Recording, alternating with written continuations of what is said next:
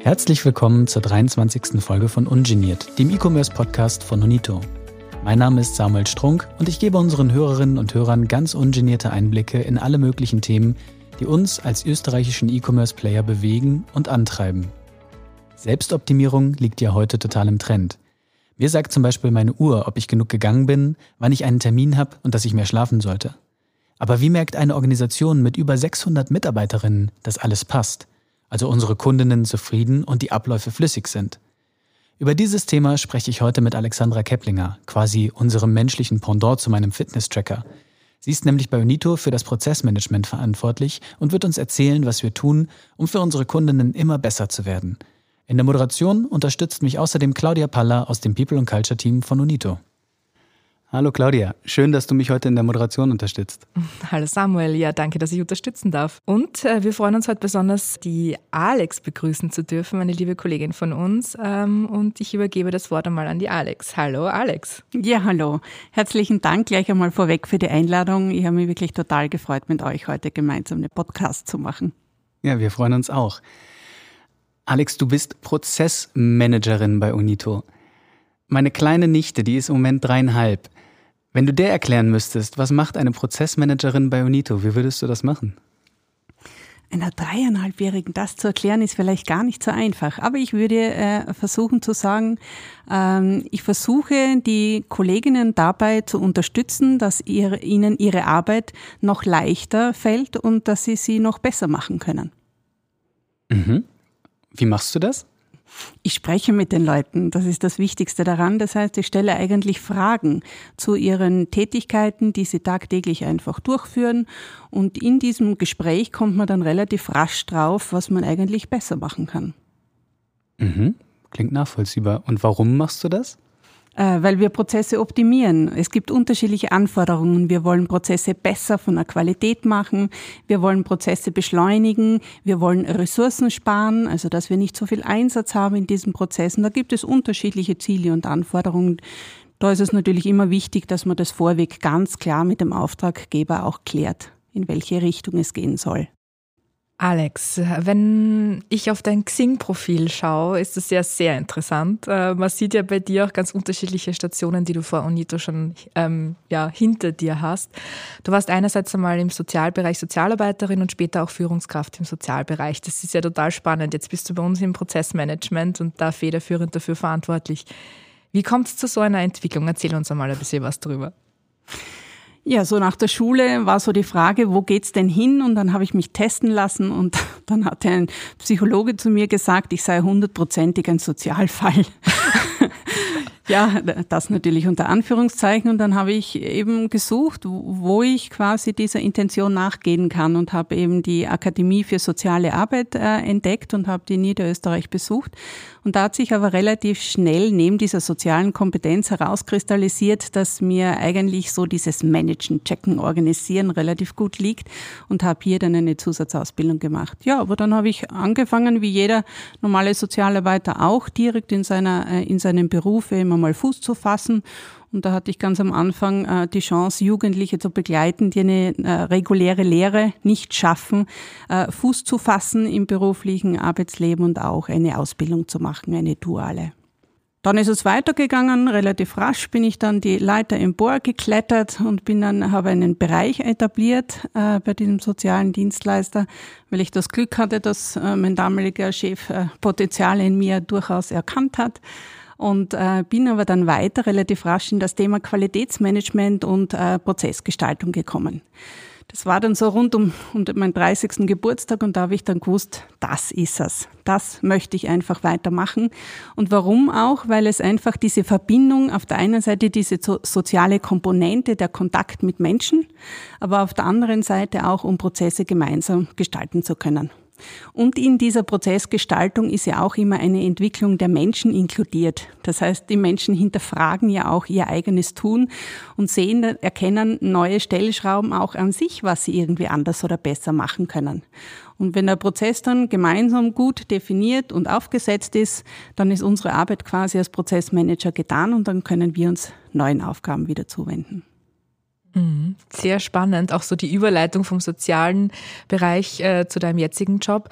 Vielleicht da noch einmal ganz kurz, um danach zu haken, wo siehst du auch so Parallelen zu dem, wie du früher mit Menschen gearbeitet hast und zu dem, was du jetzt auch noch immer in deinem Job gut brauchen kannst? Ich glaube, man muss sehr wachsam sein, aufmerksam, auch sehr wertschätzend den Kollegen gegenüber. Weil ganz am Anfang, wie ich zu UNITO gekommen bin, war ja vor allem der Job auch so ausgeschrieben, ein Prozessmanager mit einer hohen kommunikativen Fähigkeit.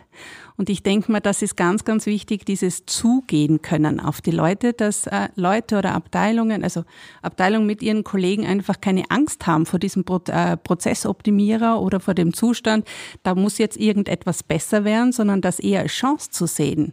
Wir sind Dienstleister im Unternehmen und gehen ins Gespräch mit unseren Kollegen und wir haben einfach den Vorteil, dass wir als Außenstehende aus der Vogelperspektive einen Prozess eben betrachten können. Und so ist es dann durchaus auch immer, nachdem so die ersten Ängste abgebaut sind, kommt man ganz, ganz rasch auf einen inhaltlichen, ganz, ganz tollen, auf eine tolle Ebene, wo man sich dann gemeinsam wirklich gut austauschen kann. Und im Prinzip helft ihr ja Menschen, also du und dein kleines Team sozusagen, auch wenn es im ersten Moment ein bisschen so ein, die Alex kommt, da muss bei uns was optimiert werden ist, aber im Prinzip sind ja alle immer sehr dankbar, wenn du dann da bist und unterstützt und ihr seid ja immer eine Hilfe für alle. Genau. Und ich sage jetzt, die Alex kommt, das gibt's jetzt eigentlich wirklich nicht mehr. Das war ganz am Anfang so der Fall. Jetzt ist es Gott sei Dank schon, hat sich's umgedreht, gewandelt und auch entwickelt in Unternehmen, dass die Leute uns ansprechen und sagen, Alex, hast nicht auch einmal für uns Zeit, dass wir uns das eine oder andere Thema gerne in unserer Abteilung anschauen wollen. Also eher so die Entwicklung schon in die andere Richtung, dass du die Anfragen eher schon abwehren musst und schauen musst, wie du mit deinen... Ja, durchaus. Wir müssen ganz klar Dingen Prioritäten in Abstimmung mit der Geschäftsführung setzen, dass wir da wirklich auch unsere Ressourcen zielgerecht und fokussiert einsetzen können. Vielleicht für euch da draußen, die ihr uns zuhört, viele haben sicherlich noch gar nicht so eine Idee, was macht ihr da für Projekte? Und ein Beispiel hast du uns im Vorfeld ja schon erzählt, da ging es um das Thema Liefergeschwindigkeit. Da musste ich nochmal dran denken, wenn heute, wo wir den Podcast aufnehmen, ist der Valentinstag gerade eine Woche her. Und wir Herren der Schöpfung neigen ja gerne mal dazu, etwas zu spät dran zu sein mit der Bestellung. Und dann ist das Warten da, kommt das Paket rechtzeitig. Und das ist ja etwas, wo ihr mit deinem Team ganz konkret eine Verbesserung für unsere Kunden auch erzielt habt, oder? Ja, genau. Ist schon etwas länger her, aber das war einer der ersten größeren Aufträge, eben dieses Thema der Laufzeitbeschleunigung. Und ich denke mal, das ist ein sehr gutes Beispiel, um zu erklären, was ist denn eigentlich Prozessoptimierung. Man muss sich immer anschauen, wo fängt denn ein Prozess an und wo hört der Prozess dann wieder auf. Und das Zweitwichtigste ist immer, man muss das Ziel des Prozesses ganz klar abstecken. Was will ich mit diesem Prozess erreichen? Wenn es in dem Fall jetzt die Liefergeschwindigkeit ist oder ich will noch einen Tag irgendwie herausholen, dass das Backerl noch schneller bei unseren Kunden ist, dann gibt es einen ganz, ganz klaren Auftrag. Und damals haben wir uns dann, und ich denke mal, das ist auch so eine gute Erklärung, wie diese Prozessanalyse läuft, dort, wo das Backerl anfängt, nämlich im Lager, ist so die erste Station in der Logistik nach einer Bestellung unserer Kunden, wo das Päckchen für den Kunden zusammengepackt wird. Das heißt, da kann man schon Arbeitsschritte beschleunigen. Das Zweite ist, wenn das Backerl fertig ist, läuft es über ganz, ganz viele Sorter. Furchtbar spannend, wenn man mal da durchs Lager wirklich gehen kann und sich das Ganze anschauen kann mit allen Scanpunkten, die man dann später für eine datenbasierte Auswertung dann wieder nutzen kann. Bis hin zur Verladung in den LKW hinein, wo ich wirklich da mit hineingekrabbelt bin und mir das angeschaut habe, wo werden die Tüten hingesteckt, wo werden die Pakete, wie wird es verladen, wann wird das genau verladen. Das heißt, da kann man sehr genau sagen, wann erfolgt die Abfahrt, der Warenabzug, also in das Zielland. Das heißt, da kann man ganz, ganz viel sich einmal genau anschauen. Das heißt, man achtet überhaupt nicht auf irgendwelche Abteilungs- oder Bereichsgrenzen. Man geht wirklich über jeden Punkt einfach, einen Punkt nach dem anderen muss man abarbeiten. Total spannend, weil als Kunde oder Kundin klicke ich ja eigentlich im Online-Shop auf einen Knopf und meistens, wenn es gut läuft, das nächste, was ich von dem Produkt mitbekomme, ist, dass der Postbote bei mir klingelt und es mir in die Hand gibt. Hast du ein Gefühl, wie viele Aktionen, wie viele Prozessschritte sind dann so zwischen dem Zeitpunkt und dem Zeitpunkt, wo ich mein Buch oder mein neues Leiberl in der Hand halte? Das ist mannigfaltig, dass ich dir hier eine konkrete Zahl nenne, das ist schwierig, aber Anfänger tut's natürlich im Online-Shop mit der ganzen Datenerfassung. Das heißt, wir nehmen deine Wünsche einmal auf, welchen Artikel du dir aussuchst, dann versuchen wir natürlich, das wird in Daten natürlich verarbeitet, dann wird es einem Lager zugeordnet, dann muss man ja schauen, der Artikel ist verfügbar, dann wird diese Sendung gemacht, das heißt, das ist diese gesamte Lagerlogistik, dann kommt die gesamte Transportlogistik, bis es dann wirklich beim Kunden landet. Wow, unheimlich vielfältig. Ja, und das Stichwort Kunde leitet uns zum nächsten Thema über, und zwar das Thema Kundenzufriedenheit. Ist ja für uns bei UNITO ein ganz wichtiges Thema. Nur zufriedene Kunden kaufen bei uns wieder ein oder empfehlen uns auch weiter. Ich kenne es auch selbst, bin selbst leidenschaftliche Bestellerin. Und das ist ja auch ein großes Stichwort für euch im Prozessmanagement, die Kundenzufriedenheit. Erzähl uns einmal, wie das bei UNITO so läuft mit der Kundenzufriedenheit. Wie erheben wir die Kundenzufriedenheit? Wir sehen die Kunden ja nicht, wenn sie ihre Pakete erhalten. Und natürlich ist es total interessant für uns. Sind sie zufrieden? Empfehlen sie uns weiter? Erzähl uns das einmal, Alex. Also das ist ein wesentlicher Baustein. Wir haben das sogar jetzt bei uns wirklich in die Unternehmenssteuerung integriert, dass wirklich neben dem Umsatz und dem Ergebnis die Kundenzufriedenheit unser strategisches Handeln eben beeinflusst. Und daher ist es wichtig, dass wir mit unseren Kunden immer in Kommunikation treten und auch immer in Kommunikation bleiben. Ganz konkret fragen wir unsere Kunden in unterschiedlichen Kundenbefragungen, wie sie mit der Marke, mit der Abwicklung aber zufrieden sind. Und in dieser Befragung haben wir relativ viel natürlich hineingepackt. Wir schauen uns nicht nur diese Gesamtzufriedenheit an oder ob ein Kunde uns weiterempfehlen würde, sondern befragen den Kunden auch recht konkret zu verschiedenen Touchpoints, also wo er mit uns in Berührung war. Ob das jetzt am Online-Shop ist, ob das mit dem Paketboten vor der Tür ist. Diese Fragen stellen wir dem Kunden und diese Antworten fließen natürlich anonymisiert in einen großen Datenpool wieder ein, den wir für datengestützte Auswertungen dann heranziehen können. Jetzt sagst du, ihr befragt die Kunden. Wie muss ich mir das vorstellen? Ruft ihr wirklich noch Menschen an oder sind das alles Online-Formulare?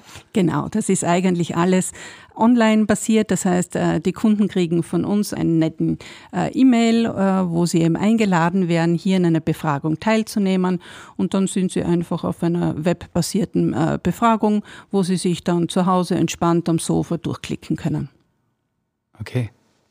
Und diese Befragung machen wir auch regelmäßig, weil uns ja ganz, ganz wichtig ist, dass wir immer am Ball bleiben. Das heißt, wir dürfen uns nicht zurücklehnen und sagen, alle Prozesse sind in Ordnung, da gibt's keine Probleme, es kann immer mal irgendwo was schiefgehen. Das heißt, wir müssen da wirklich laufend am Ball bleiben. Und deswegen planen wir auch ganz bewusst unsere Verbesserungsmaßnahmen für unsere Kunden und das auch in allen Abteilungen. Das ist so ein zweiter wesentlicher Punkt. Es ist nicht nur eine Abteilung für die Verbesserung unserer Maßnahmen, sondern wirklich das gesamte Unternehmen trägt dazu bei. Das ist auch so ein spannender Punkt, weil im Prinzip, da kommen bei euch die Infos rein, womit sind die Kunden zufrieden, womit nicht. Und das wird intern aber dann von euch wieder weitergegeben an die jeweiligen Abteilungen, weil das kann ja an der Logistik sein, dass da etwas zu tun ist. Das kann im Kundenservice sein, das kann im Online-Shop etwas sein. Das ist ja eigentlich total interessant, wie weitläufig dann auch diese Infos dann bei uns gestreut werden. Genau, das heißt, dass wir an einer Stelle werden diese Daten quasi gesammelt und dann auch aufbereitet. Wir haben auch dafür wirklich ein online-basiertes Dashboard, wo man dann wirklich auch Analysen rausziehen kann. Und auch da ist es uns aber ganz, ganz wichtig, dass nicht nur wir quasi in dieser Verteilerfunktion sind, sondern dass wir auch unsere Kollegen da wirklich auch befähigen und bemächtigen, auch da mitzugestalten. Das heißt, auch diese Kollegen aus den einzelnen Fachbereichen haben den Zugang natürlich zu diesen Dashboards und können immer aus ihrer Brille genau auf ihren verantwortlichen Touchpoint schauen. Wir versuchen das natürlich immer gesamthaft zu steuern, dass wir alle Verbesserungsmaßnahmen im Unternehmen natürlich auch etwas koordinieren. Jetzt hast du gerade von Touchpoints gesprochen, Alex. Mhm. Was ist ein Touchpoint? Ein Touchpoint ist ein Berührungskontakt mit unseren Kunden. Und der Kunde berührt uns am Online-Shop. Das heißt, da berühren wir ihn und wollen ihn begeistern, inspirieren, dass er kauft. Der Online-Shop hat verschiedene Bereiche. Das heißt, es kann sein, dass er irgendwo stöbert bei den ganzen Sortimenten. Aber es kann auch sein, dass er im Online-Shop im Bereich des Mein-Konto-Bereichs seine Sendungen hier verfolgt. Das ist wieder ein extra Touchpoint. Genauso, wenn er von uns einen Newsletter erhält, ist auch wieder ein Kontaktpunkt zu unseren Kunden. Okay, das sind also die Touchpoints. Führt eigentlich schon zu meiner nächsten Frage, weil ich mir ja nochmal versucht habe vorzustellen, wie viele Prozessschritte und Dinge liegen eigentlich zwischen dem, dass ich bei uns im Onlineshop auf Bestellen klicke und dem, dass der Postbote bei mir klingelt. Und da würde mich einfach auch noch interessieren, wie schafft ihr das, da den Überblick zu behalten? Also wie bekommt man das hin, das so zu verstehen und so übersichtlich zu machen, dass man es wirklich verbessern kann? Ich glaube, das Erste und das Wichtigste ist immer, mich treibt die Neugier. Das heißt, du musst bei den Prozessen einfach schauen, was ist der nächste Schritt? Und ich denke mal, wir arbeiten uns immer aus der Vogelperspektive vor und gehen dann je nach Erfordernis der Prozessverbesserung in die Tiefen einfach vor. Und wir haben ja Gott sei Dank so, es ist ja nicht so, dass jetzt ich wirklich ad personam jetzt alles weiß, alle Prozesse kenne, das ist es ja überhaupt nicht. Wir haben ja unsere Kollegen in den unterschiedlichen Abteilungen, die eben die Verantwortung für ihre Teilprozesse haben. Und so kommen wir eigentlich zu einem großen multifunktionalen und crossfunktionalen Team, das bei Prozessverbesserung immer schlagend ist. Das heißt, ich glaube, das ist auch einer der Erfolgsfaktoren, dass wir, wenn wir Prozesse verbessern, auch immer alle beteiligten Personen mit ins Boot holen und hier wirklich diese Schranken abbauen und unser ganzes Wissen auf den Tisch legen. Und das Zweite ist natürlich auch, weil da koppelt man das Prozessmanagement mit dem Projektmanagement, dass es auch wichtig ist, dann in der Prozessdokumentation auch sehr genau zu sein, weil ich sage, nur dann, wenn man seine Prozesse wirklich beherrscht und kennt, dann weiß man, an welchen Schrauben man drehen muss, dass man Verbesserungen starten kann. Da hake ich gleich noch einmal ein, Alex. Wir kennen uns ja auch schon ein bisschen aus den letzten Jahren in der Zusammenarbeit. Und du bist ja, wenn man mit dir in Besprechungen sitzt, bist du immer sehr genau, du dokumentierst alles, also auch Stichwort Dokumentation, weil du es gerade angesprochen hast. Dafür hast du immer alles im Überblick, du hast alles schriftlich, du hast fast von jedem Gespräch irgendwo ein Protokoll, also sehr strukturierte Arbeitsweise, das habe ich immer schon sehr an dir bewundert. Ist das auch was dir immer wieder hilft, auch so strukturiert zu sein als Mensch? Also ich denke mir, da ist auch nicht jeder so in der Art. Ja, das stimmt. Also ich glaube, dieses strukturierte Arbeiten, ich muss sagen, mir macht es Spaß, weil es mich eben, da spiele ich immer mit diesem Wort Macht, ermächtigt eben. Ich muss mir nicht immer alles merken, kann ich gar nicht, da ist mein Hirnkastel viel zu klein dafür. Aber ich versuche es in meiner Ablage einfach wirklich gut zu strukturieren. Und vor allem, wenn ich Änderungen an einem Prozess vornehme und das dann nicht mehr weiß, wo ich da herumgeschraubt habe, dann verstehe ich ja gar nicht die Auswirkungen. Dann muss ich erst wieder lange in Analyse gehen und ich sage, also jetzt sind wir gerade wieder bei einigen Bereichen hier in der Analyse und fangen an mit sehr transparenter Dokumentation und die Mitarbeiter sind wirklich begeistert. Einfach, wenn man einmal Fachkonzepte öffentlich macht und da wirklich Satz für Satz durchgeht und sagt, was steht da drinnen und was steckt dahinter in der Steuerung. Ja, und ich sage, es ist einfach wirklich, man läuft hier offene Türen ein bei uns, wenn man sagt, irgendwie sinnvolle Dokumentation. Es geht nicht darum, jeden Beistrich aufzuzeigen, das hast du auch vorher gesagt, mit Stichwortprotokollen, aber es ist immer wieder wichtig, klar zu dokumentieren und auch gut zu strukturieren, dass man erkennt, in welche Richtung die Optimierung geht. Also wir nehmen uns mit, Dokumentation ist sehr, sehr wichtig, wenn man das machen will, was du machst. Was ich mir gerade noch gedacht habe, wenn ich jetzt zuhöre und ich habe vielleicht in meiner Organisation keine Alexandra Kepplinger, wo sollte ich anfangen, wenn ich meine Prozesse optimieren möchte? Ich finde, da gibt es eine gute Faustregel. Beschäftige dich mit W-Fragen. Welches Ziel hast du? Was möchtest du heute angehen? Was möchtest du eigentlich analysieren und hinterfragen? Was willst du mit diesem Prozess erreichen? Was machst du genau? Welche Schritte umfasst dieser Prozess? Dann würde ich als nächstes fragen, wie gehst du das denn an? Machst du das manuell? Machst du das irgendwie digitalisiert? Wie gehst du denn davor? Wann machst du den Prozess? Sprich, ist das eine regelmäßige Routine, dieser Prozess, oder taucht dieser Prozess nur alle 2 Monate oder so irgendwie auf? Wo ist der Prozess abgebildet? Ist auch noch immer wieder ein Thema. Und das Letzte wäre dann, wer ist an diesem Prozess vielleicht noch beteiligt? Und zum Glück kann man so einen Podcast ja zurückspulen und sich alle Fragen nochmal beim Nachhören wieder aufschreiben. Also ich finde ja, diese W-Fragen waren jetzt gerade sehr, sehr spannend. Was mir gerade durch den Kopf gegangen ist, ist, lässt sich das auch aufs Privatleben anwenden? Tust du das vielleicht auch? Mitunter ja.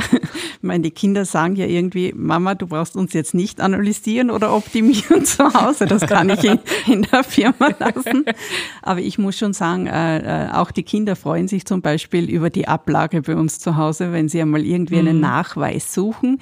Und Qualitätssicherung ist einfach, dass man Nachweise der Qualität seiner Arbeit einfach findet.